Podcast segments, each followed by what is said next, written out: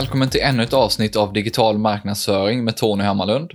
I den här podden intervjuar jag branschexperter för att lära mig nya ämnen och ta reda på vad som krävs för att bli en digital marknadsförare i världsklass. Idag är det dags för ett område som jag verkligen gillar, sökmotoroptimering. Jag pratar med SEO-experten Carl Gustav Öberg på online-marknadsföringsbyrån Be Better Online. Han byggde sin första webbsida i mellanstadiet och startade e-handel redan under högstadiet. Efter att ha byggt upp och drivit över 200 sajter, genomfört mängder med konsultuppdrag och 17 år i branschen så har Carl Gustav stenkoll på digital marknadsföring och sökmotoroptimering. Du får i det här avsnittet bland annat höra hur området har förändrats genom åren, vilka som enligt honom är de viktigaste rankingsignalerna och så avlivar vi en SEO-myt. Han kommer under intervjun med mängder med bra tips, bland annat på hur man lättast bygger fler naturliga och relevanta länkar. Så lyssna in och lär dig mer om hur du lyckas med sökmotoroptimering. Då skulle jag vilja välkomna dig till min podd om digital marknadsföring. Riktigt kul att ha dig här. Stort tack Tony, kul att vara här. Om vi börjar någonstans med en liten presentation. Absolut. Eh, vem är Carl Gustav? Ja, jag heter Carl Gustav Öberg och eh, precis fyllda 31 år. Gift med tre barn, bor i Alvhem några mil norr om Göteborg. Uppvuxen i Stenungsund. Eh, jag har en tendens till att nörda ner mig i allt som intresserar mig egentligen. Och, och eh, Särskilt sånt som har potential till att driva resultat online. Det, det är kärnan i mitt nörderi på något sätt. Eh, så jag har hållit på med online-marknadsföring i 17 år och eh, började bygga hemsidor i mellanstadiet och startade en e-handel i högstadiet. Eh, genom det så kom jag in på, på online-marknadsföring och um, har sedan dess byggt upp och drivit fler, fler än 200 egna sajter. Startat ett par bolag och arbetat med en massa konsultprojekt på området. Eh, grundade 2009 den onlinebyrån Be Better Online Eh, i det läget som ett konsultbolag inom sökmotoroptimering. Eh, men ganska snabbt kom det att bli en online-marknadsföringsbyrå med liksom ett komplett utbud av tjänster för att driva resultat online. Ja, online-nörd. Mm. Mm. Vad håller du på med att jobba på just nu? Just nu så jobbar jag en hel del med konsultprojekt inom övergripande online-strategi. Eh, sen jobbar jag också med att utveckla våra, våra byråtjänster inom online-marknadsföring. Så, så, det är lite konsulting och lite intern utveckling. Mm. Jag tänkte ju då att vi skulle prata lite sökmotoroptimering. Just det. Så om vi börjar någonstans med liksom din förklaring på vad är sökoptimering? sökmotoroptimering kanske du ska säga. Precis, det är viktigt det där. Det finns ju många namn på området, men jag skulle beskriva sökmotoroptimering övergripande som aktiviteterna som syftar till att nå ett bättre resultat från organiska sökresultat. Mm. Vad, vilka delar är det som ingår i det här ämnet? Det är mycket, det beror på vilket perspektiv man tar. Rent tekniskt och ur algoritmperspektivet så skulle man kunna dela in det i antingen om man tar perspektivet on-page och off-page, alltså mm. de delarna man kan påverka på sin egen sajt och det man kan påverka på andras, eh, andra sajter. Eh, vid, vid, sidan av den uppdelningen så skulle man också kunna dela upp det efter eh, saker som struktur, innehåll, länkar, eh, varumärke. Eh, det är mycket som, som påverkar hur utfallet blir. Mm. Eh, och jag, jag, gillar nog den, den sistnämnda uppdelningen. Eh, innehåll, struktur, eh, länkar och varumärke. Mm. De, de, delarna påverkar allihop mm. i stor utsträckning. Eh, sen är det mer praktiskt, det här med on-page, off-page. Det är mer praktiskt, liksom, kan jag påverka det direkt? Kan jag göra det på min egen sajt? Eller behöver jag försöka påverka vad som finns på resten av webben. Ja. Vad är det du gillar med det här med sökmotoroptimering? Det är mycket. Det, det är alltifrån komplexiteten, eh, att, att, man, att det handlar om en algoritm som i, i, i sin helhet är, är ganska okänd. Och, och eh, att, att man kan... Eh, att, att, lyckas och att lära sig bli riktigt bra på det, det handlar om att, att testa sig fram väldigt mycket. Eh, det finns massor att läsa på nätet om det och, och sådär. Men praktisk erfarenhet är det som bygger förmågan att göra det om och om igen på ett bra sätt. Eh, så komplexiteten eh, gillar jag mycket och lönsamhetspotentialen som det ofta har också. Mm. Eh, att om man jämför med att betala per klick för sin trafik så, så kan man få otroligt mycket attraktivare eh, utfall om man optimerar sig till en viss position och eh, håller den. Mm. Eh, så det, det på ett professionellt plan i, i, min roll som, som konsult där det handlar om övergripande strategifrågor, då får organiskt sök eller sökmotoroptimering väldigt ofta en viktig roll. Mm. Eh, för att det har sån hög potential till lönsamhet. Och, och sen, sen triggas jag på ett personligt plan av att det är eh, komplext. Mm. Vad är då de främsta sakerna som Google tittar på när de organiserar sökresultatet? Det som har absolut mest inverkan det är ens innehåll. Eh, det innehållet man har på sin egen webbplats och, och hur man beskriver det i eh, metadata, i titeltaggen på sidorna. Eh, det är det mest avgörande. Och, sen vad sökmotorn, eller Google i det här fallet, får för förtroende för ditt innehåll och bedömning av vad andra tycker om ditt innehåll genom dess inkommande länkar. Eh, också en väldigt viktig faktor. Mm. Eh, jag skulle säga på tredje delen någonstans struktur och hierarki. Liksom hur, hur har man organiserat sin sajt? Hur, hur, eh, hur hänger ens innehåll ihop? är också av stor vikt. Mm. Eh, och, och, teknikbiten, hur HTML-koden ser ut, har också stor inverkan. Men i mindre och mindre utsträckning skulle jag säga. Google är rätt så vass på att bedöma vad som är, vad som är av kritisk betydelse. och vad som, alltså, om man tar till exempel, det, det har i många lägen ansetts viktigt att, man, att ens sajt är validerad, att, den, att kodmässigt är korrekt enligt V3C-standard. Mm. Eh, Google är fantastiskt eh, utmärkt på att eh, förstå och, tolka ett innehåll även om det inte validerar. Och eh, blir hela tiden bättre på att tolka till exempel JavaScript. Eh, vilket gör att liksom, betydelsen av perfekt eh, skriven kod minskar. Mm.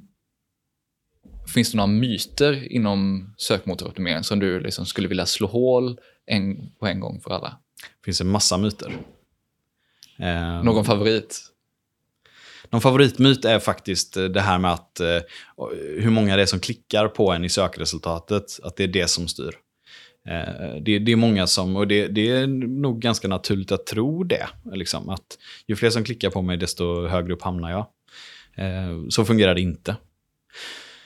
Och där kommer man nästan in på den andra myten att, att det inte spelar någon som helst roll vad besökarna gör. För det spelar ändå stor roll. Eh, så om, om dina användare klickar på det i sökresultatet och sen backar och klickar på din konkurrent, då är det en väldigt tydlig signal till Google om att här var inte du det rätta svaret. Eh, så, så eh, det rätta svaret ligger någonstans mitt emellan de två myterna. Mm. Och sen har vi då lite med, du pratar om att Google blir bättre och bättre på att förstå till exempel JavaScript som de inte alls tidigare har kunnat se innehållet i. Mm. Hur har sökmotoroptimering förändrats nu de senaste åren?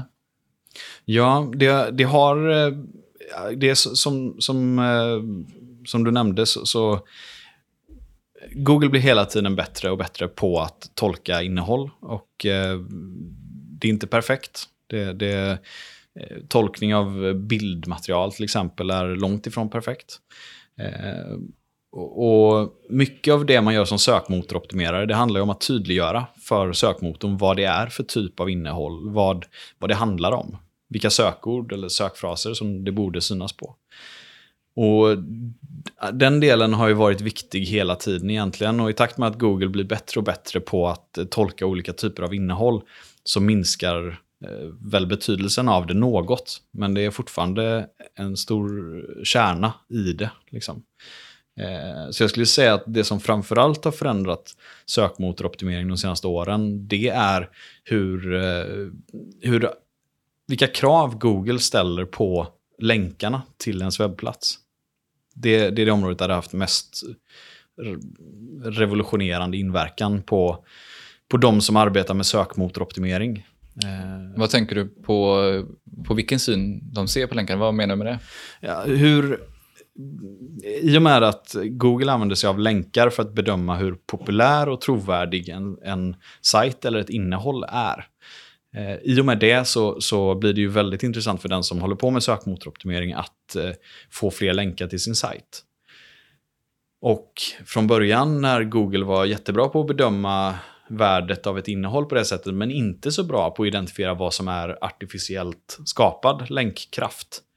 Eh, då gick det ganska enkelt att påverka Googles sökresultat genom att bara skapa nya sajter där man länkar till sin egen. Eh, och i takt med att... Eh, så Google har ju naturligtvis tillsatt en hel del resurser till att förhindra det. Och i takt med att Google har blivit bättre på att identifiera vilka länkar som är riktiga och vilka som inte är det, så har det ställts högre krav helt enkelt. Man, man har kommit undan med eh, dåliga länkar tidigare. Och, och, det gör man i viss utsträckning även idag. Mm. Men inte alls i lika stor utsträckning. Vad innebär då en dålig länk? En länk som inte är relevant och inte egentligen eh, fyller ett syfte eller ett, ett värde för en användare. Mm. Den är skapad för att lyfta en sajt i ett sökresultat. Det skulle jag säga är en, en dålig länk. Mm.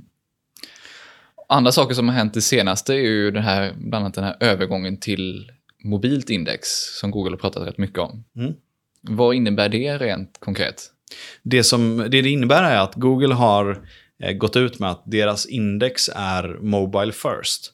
Vilket innebär att när de spindlar webbplatser och, och indexerar innehållet så gör de det med en, en mobil spindel. En spindel som försöker bedöma hur bra det här innehållet är för en mobilanvändare i första hand.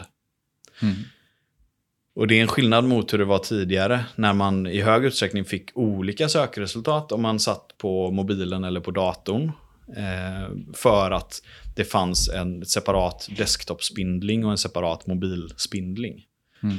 Eh, så vad, vad, som händer nu är att det blir ett enda index som är Mobile First. Det vill säga även för synligheten på desktop-sökningarna så är mobilvänligheten viktig. Så var det inte tidigare. Mm. Vad kan det få för effekt för många webbplatser idag? Det borde inte få så hög effekt egentligen, för, för eftersom eh, i nuläget så är nästan hälften av användarna lite beroende på bransch, men, men inte sällan är det nästan hälften av användarna som sitter på en mobiltelefon. Eh, bara det borde ju tala för att man ser till att mobilupplevelsen är bra. Och, och, och det är ingen nyhet som påverkas av Googles Mobile First-index egentligen. Nej. Sen har det några andra saker som har hänt. Eh, det är ju det här med pop-ups och att eh, Google till och med kan ge straff för att mm. visa det på, det är väl framförallt mobila enheter man pratar om då. Ja, exakt. Um. Där kan man ju dels dra en parallell till det där med mobilt index. Att eh, det här är ju någonting som de kollar på framförallt med avseende på mobilupplevelsen. Men det får ju inverkan även för din synlighet på, på desktop då. Om, om du skulle eh, riskera det här straffet. Eh, vad det handlar om är att eh, när, när en användare kommer till din sajt ifrån ett mobilt sökresultat eh, så ska inte de mötas av en, eh, en, en störande pop-up eller en, en annons eller, eller liknande. Utan man ska komma direkt till det innehållet som, som man sökte efter och som Google visade upp dig för att du hade. Mm. Eh, så, så um, Ja, vad finns det mer att säga? Det, Google har varit tydliga med att det gäller inte pop-up som man kanske når när man väl är inne på sajten, utan just vid ögonblicket när man landar på, på sidan. Eh, så det, det, det är ju inget som egentligen talar för att man aldrig borde använda sig av pop-ups. Men man borde se över så att användarupplevelsen för någon som kommer till ens innehåll direkt från ett sökresultat är god. Mm. Och den blir oftast sämre av att man möts av en pop-up. Mm. Eh, någonting annat som, eh, som jag, det har väl inte rullats ut helt och hållet, men på många sökningar, framförallt lite mer konkurrensutsatta, så har det börjat synas en, en fjärde AdWords-annons. Det har ju under lång tid liksom varit tre som varit eh, maxnivån över Mm. de organiska.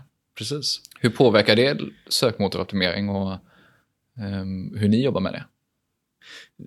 Just sökmotoroptimering isolerat skulle jag inte säga att det påverkar så jättemycket. Men för området så är det ju en sänkt potential. Liksom. Det som händer är ju att en högre andel av trafiken fångas upp av AdWords-annonser istället.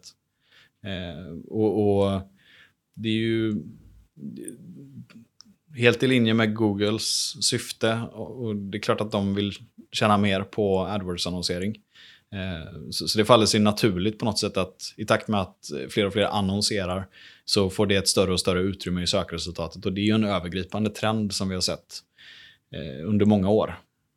Eh, Så, så en lägre andel av trafiken når den organiska träfflistan.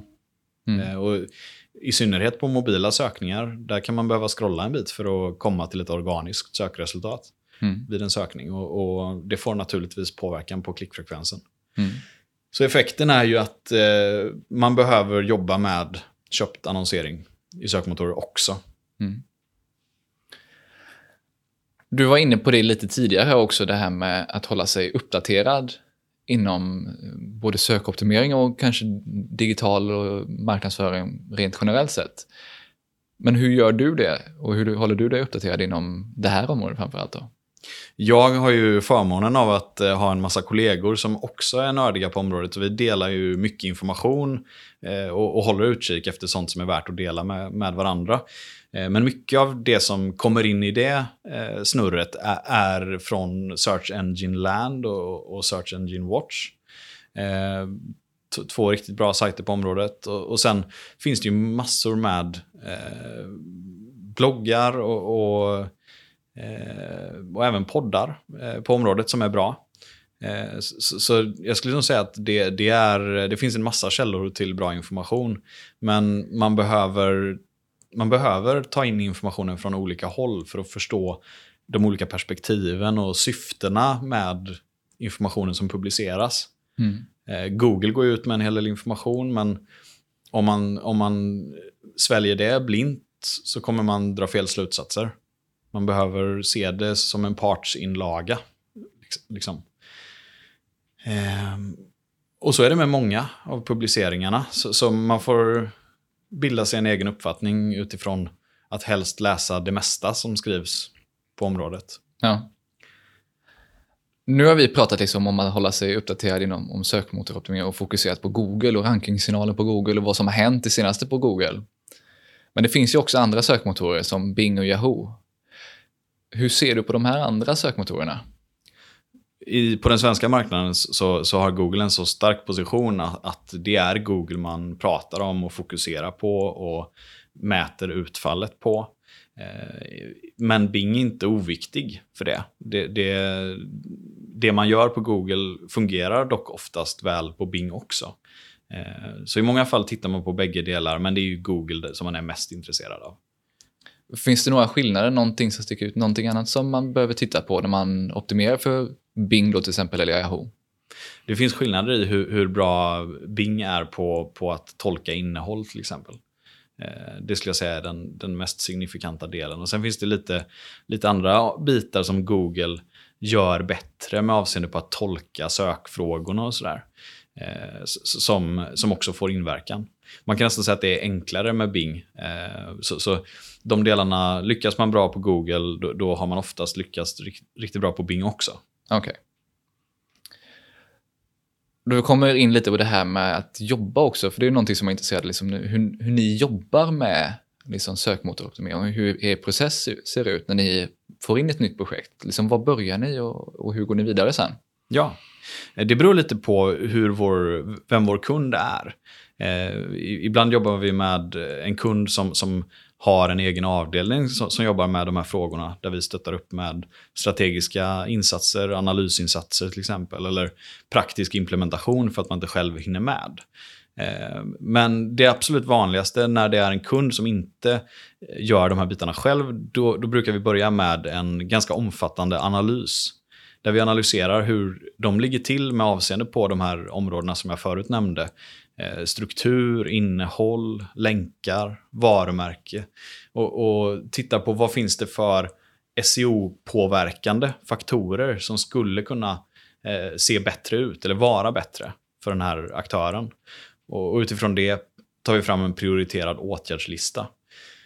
Och beroende på kund så, så kan det vara så att eh, kunden kan ta de åtgärderna vidare själv. Eller att de behöver vår stöttning i att implementera de åtgärderna. Så det varierar lite vad som händer sen efter den, den analysen. Mm.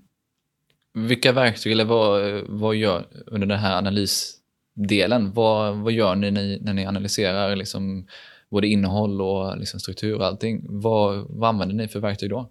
Det är ganska många verktyg. Det är, i, grunden, eh, in, i, grunden är det internutvecklade eh, analysprocesser så, som eh, ibland är manuella, det handlar om att, att, titta efter vissa saker. Och ibland handlar det om att, eh, att spindla webbplatsen och identifiera eventuella problembitar. Eh, och det, det handlar om saker som hur läsbart är ens innehåll? Hur unikt är ens innehåll? Och för alla de här delarna så finns det antingen en, en egenutvecklad lösning, en manuell process eller ett externt verktyg som vi använder. Mm. Eh, och jag, jag, tror att det är ett, cirka ett 20-tal externa verktyg som vi använder. Eh, så, så, det är en ganska bred blandning. Mm. Vi kanske kan titta på och se om man kan få med en, några av de verktygen sen i showposten som vi publicerar sen efterhand också. Absolut, det ska vi göra. Men du, det här var liksom den första delen i processen. Om vi säger nu att eh, kunden väljer och att ni ska ta det till nästa steg också och nu när jag har gjort den här analysen, vad går ni vidare med sen? Det beror ju på hur åtgärderna ser ut då. Så det, det varierar ju, men, men oftast så, så handlar det om att någonting behöver göras. Det, det kan handla om innehåll som behöver skapas eller ändras. Eller Eh, att deras konkurrenter har starkare länkprofiler och, och, att man behöver identifiera hur man kan stärka länkprofilen. Eh, så någon sorts åtgärd behöver ofta göras och, och, då jobbar vi ofta att vi definierar ett projekt under ett antal månader där vi driver frågan framåt och löser åtgärderna. Eh, och inte sällan är det åtgärder där kunden också behöver vara aktiva i att lösa det. Eh, eller göra det själva. Eller eh, bistå med information för att vi ska kunna stödja dem eller göra det åt dem. Så det varierar jättemycket. Det, det är svårt att, att säga konkret mm. i allmänhet. Och sen, om man nu har tagit den här, implementerat lite av de här sakerna som ni har hittat under analys eller researchfasen. Vad, gör man efter? Liksom, hur följer man upp eller mäter resultatet av det, de aktiviteter som man har gjort i så fall? Mm. Oftast så, så, mäter man det på den faktiska intjäningen eh, som aktiviteterna leder till. Och, och eh, det, Då kommer vi in på vad, vad har vi för kriterier innan vi kör igång en, en sån här analys och innan man jobbar med sökmotoroptimering. Eh, och, och där är vår fasta ståndpunkt att man ska inte börja med sånt här om man inte mäter utfallet ordentligt. Eh, och för en, eh, det beror ju på vilken verksamhet man har, men eh, är det en e-handel till exempel så, så, brukar man ju mäta hur mycket man säljer online och hur mycket som kommer ifrån organisk trafik. Så att man har någon sorts baslinje innan man börjar. Och då kan vi följa hur, hur det går. Är det ett B2B-företag så kanske man mäter hur många leads man får in från sin sajt. Och då kan vi mäta hur, hur många av de leadsen kommer ifrån organiska sökresultat och hur utvecklar sig det under vårt arbete. Mm.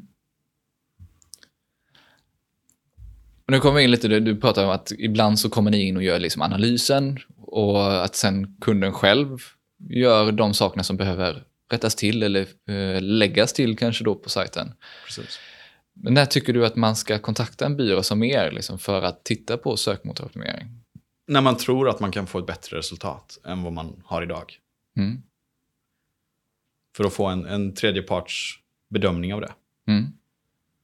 Och vilka företag tycker du anser du oftast är, du pratar lite om e-handel, är det de som är de som har mest att vinna på det här eller finns det andra bolag också som du tror som som borde använda mer den här typen av tjänster? De flesta bolag faktiskt. Eh, för en e-handlare så är, så är det centralt och, och, nästan garanterat en fråga som man redan har ögonen på och oftast jobbar med aktivt.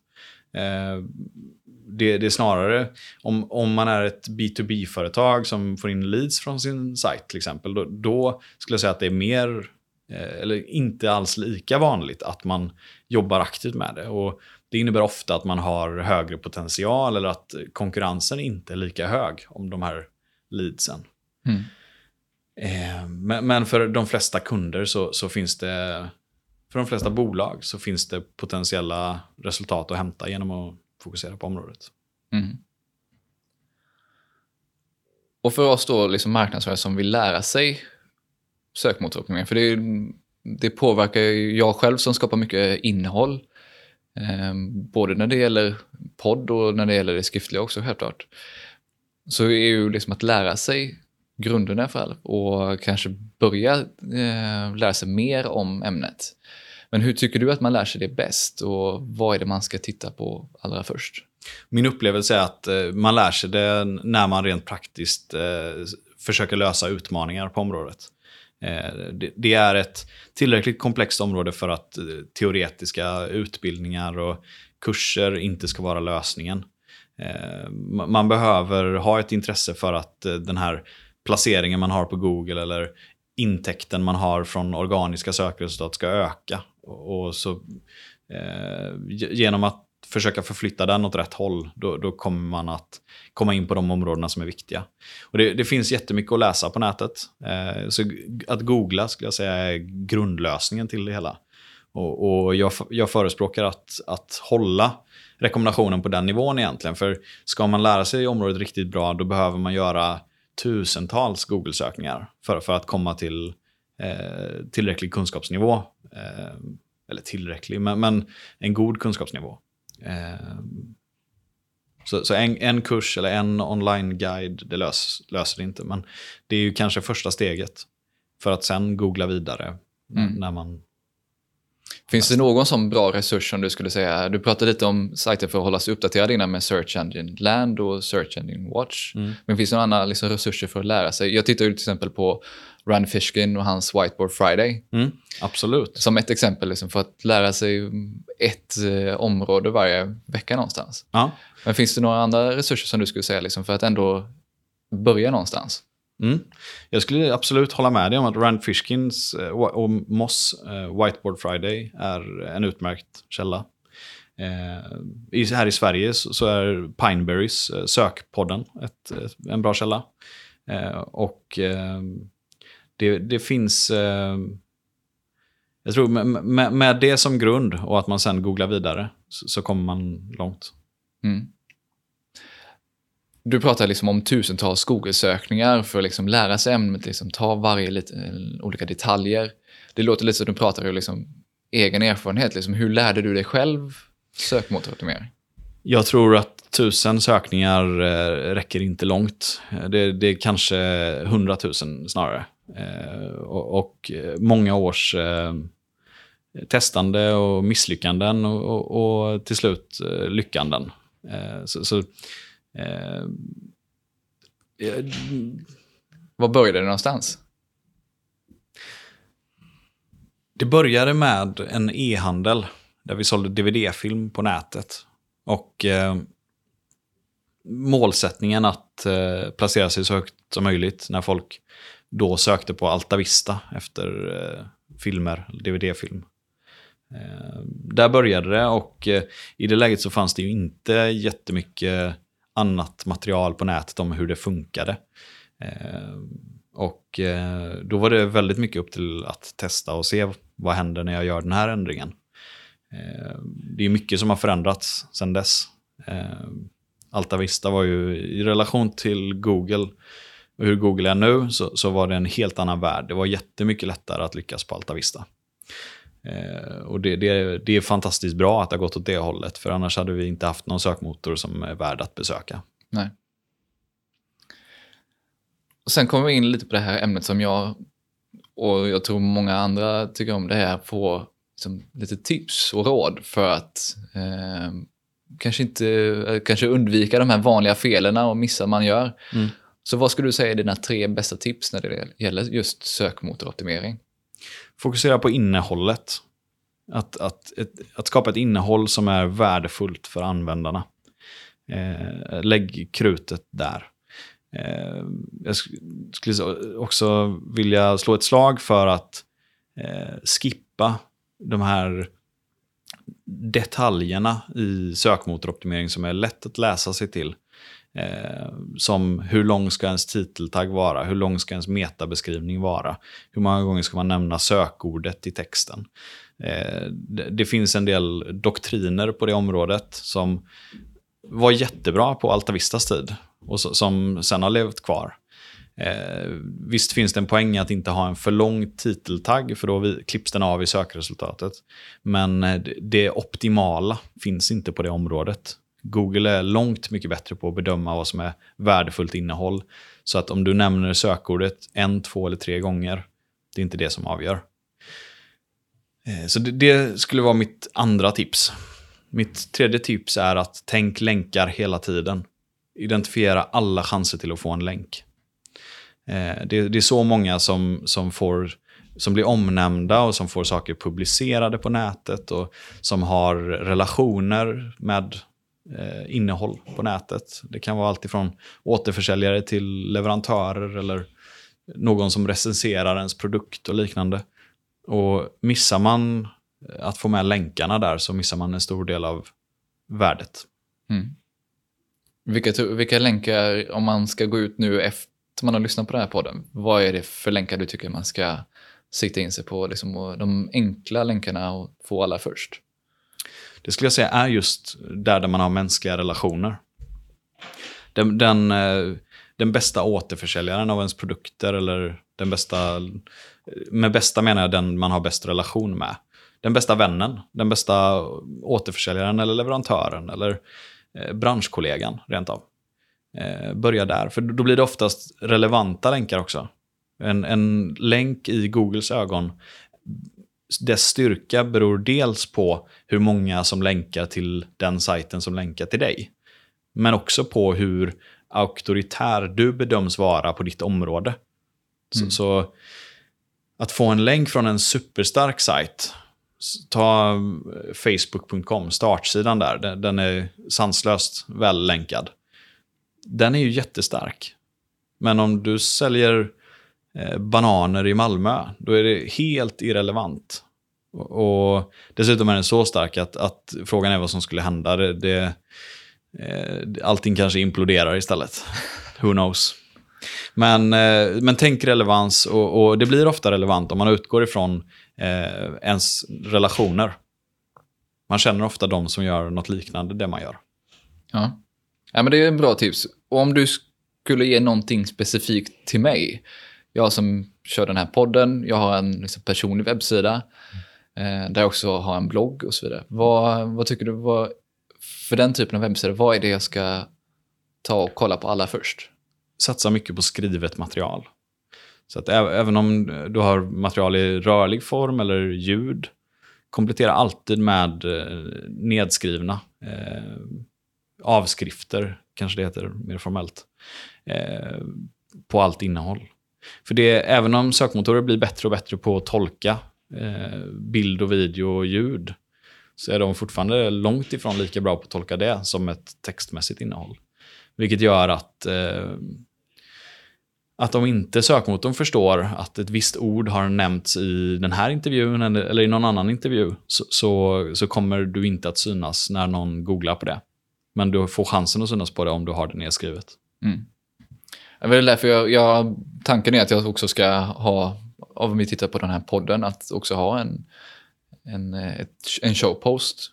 Mm. Delvis också för att eh, man ska kunna hitta sådana här länkar när du tipsar om bra sajter att följa eller verktyg som man ska kolla upp till exempel. Mm. Att man ska kunna hitta dem, men också för att självklart det ska finnas någonting som ligger på sajten också. Mm. Ja, det är helt rätt. Det, jag upplever att det är många i poddvärlden som missar den, eh, den delen. Man, man skapar ett jättevärde i, i podden, men om man inte har det avskrivet också så, så missar man mycket söktrafik. Mm. Och för att följa mitt andra tips där så får jag passa på att be om att du får länka till, eh, till Be Better Online då, i det här blogginlägget. Det kommer självklart finnas en länk till Be Better Online också. Yes. Är det något avslutande tips eller någonting annat som du skulle vilja liksom skicka med nu? Antingen till mig eller till eh, de som lyssnar. Testa. Det, det är ett jätteroligt område. Att, eh, om, om, funderar du på att, att eh, jobba konkret med sökmotoroptimering, googla dig fram, testa och, och, se vad du får för utfall. Jag nämnde att vi mäter ofta utfallet på eh, hur försäljningen påverkas eller hur många leads man får in. Men, men man behöver också titta på vad, vad ligger man på för placeringar på, på de sökorden man satsar på att synas på. Och där blir det, det går ganska snabbt att se förändringar när man väl gör förändringar. Så testa och se vad det är som påverkar, hur du kan lyfta dig i sökresultatet. Mm. Tack så mycket för alla tips. Om man nu skulle vilja komma i kontakt med er på, på Be Better Online, eller kanske även dig, eh, vad, hur gör man det bäst? Och var någonstans i så fall? På vår sajt. Eh, vill du ta kontakt med oss så, så, slå en signal eller skicka in en kontaktförfrågan via vår sajt. Eh, man får jättegärna registrera sig och följa vårt nyhetsbrev. Eh, där vi matar med relevanta artiklar på, på området. Så för dig som är intresserad av online-marknadsföring så, så, så, är vårt mål att komma med bra tips och, och innehåll eh, löpande. Mm. Tack så mycket för idag. Tack för att jag fick komma.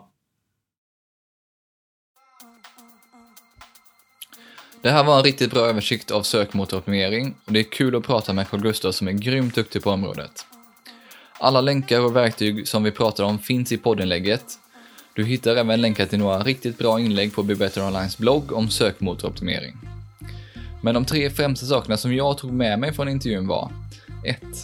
Att oavsett hur många olika detaljer det finns man kan optimera för så är det fortfarande innehållet som spelar mest roll. Så det är också där man måste lägga krutet. Och 2.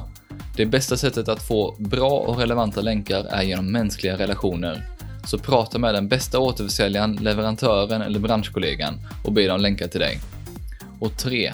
Att teori är bra, men att testa sig fram är det absolut bästa sättet att lära sig sökmotoroptimering.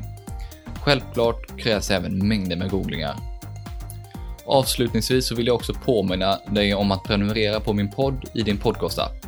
Och skriv gärna upp dig på min e-postlista så får du alltid mina senaste artiklar och poddavsnitt. Tack också till Hive Workspace och Mikael på Newbreeze Music. Ha en fortsatt trevlig dag.